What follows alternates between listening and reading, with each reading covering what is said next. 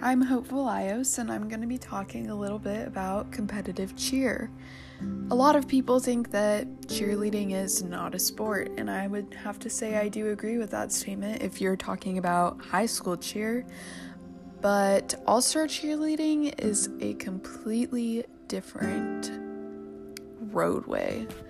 So, I'm going to be just kind of explaining some of the dangers and, you know, ups and downs of all star cheerleading. So, let's go ahead and get started. The first point I would like to make is that all star cheerleaders don't have any type of protective gear.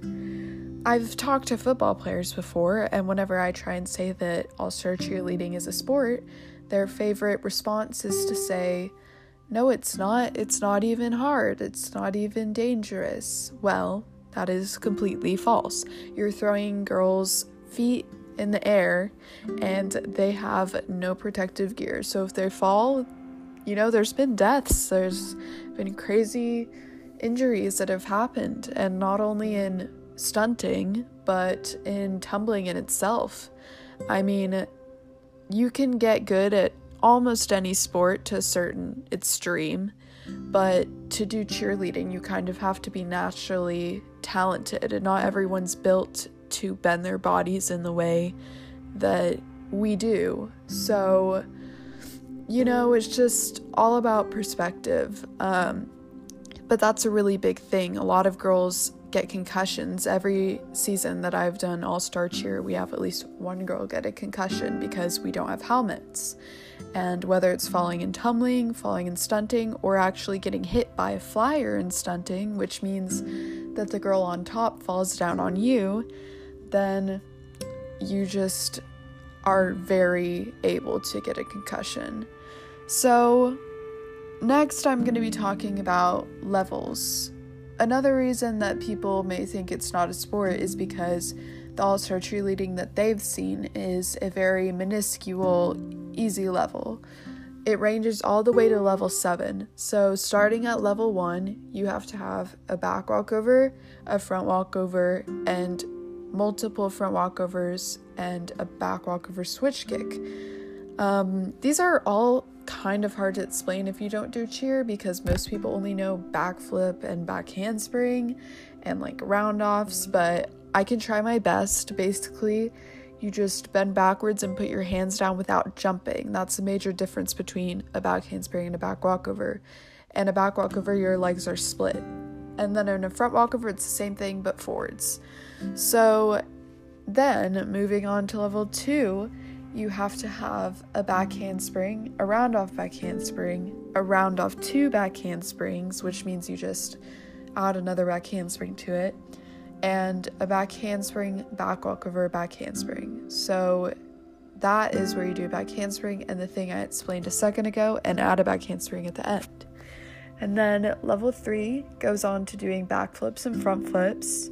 Level four goes on to doing fulls and that I don't even know how to explain that. You basically just do a backflip and twist your body, fulls and layouts. And a layout is a backflip, but you straighten your legs. And then a level five is just starting to increase stunting. There's no way for me really to explain that, but if you look up level five stunts, you should be able to see more about it. Um, and level six is same thing. You're doing Arabians though, and that's just like a really complicated front flip and any other tumbling. You're allowed to do double backflips if you have one, um, which is very rare, but. And then level six or level seven was just originally created, as well as level 4.2. I'm on a level 4.2. It's level four stunts with level two tumbling. So these two levels were created last year. Level 7 is for adults, so my coach is actually on a level 7 team. And you're going to be hearing from him in just a little bit about his thoughts on why cheerleading should be considered a sport. But basically, if you were to see a level 1 team compete, or maybe even a level 2, you may think, oh, that's not too hard. But once you start getting to level 3, level 4.2, and up, you start to see the stunts and how dangerous it is to be throwing these girls up and they're doing all these twists and all these spins and how high up they go with nothing on them. And you just start to realize that the amount of danger level is too difficult to be considered not a sport. Not only danger level, but skill set. I mean, if you told a random person that has never done cheer in their life to do a full twisting tick tock, they would be like, What is that? And then if you showed them, they would probably fall on their face. Whereas if you told a random girl that's never played soccer, kick that ball in a goal, they may be able to do it. And it's realistic.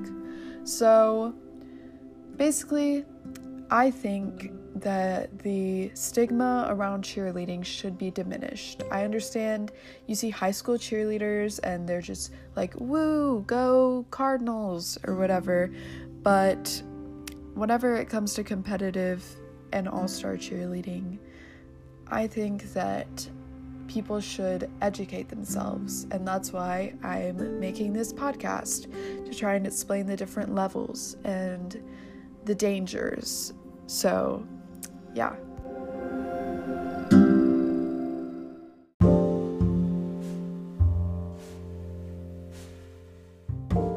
There have been much more deaths of cheerleaders compared to football players.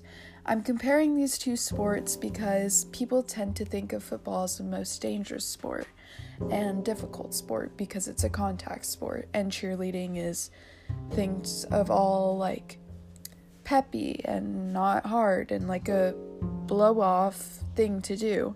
So, I'm going to be talking about the death of Lauren Chang. She died in 2008 on April 14th, and she was at a competition. She had gotten kicked by a teammate on accident, of course, so hard that her lungs literally collapsed. Her lungs literally collapsed, and she died. The most recent death on the field for football was all the way back in 1971. So, that already in itself goes to show you a little bit about how, you know, there haven't been any advancements really to help protect cheerleaders because of the fact that we still don't have any protective gear. And I'm not saying that I'm pushing for protective gear because I think that's a risk you should be willing to take to do the sport because cheerleaders are supposed to be performers and we're supposed to look pretty. But I'm just saying that if football players didn't have the protective gear, of course there would be more injuries. It's just bound to happen.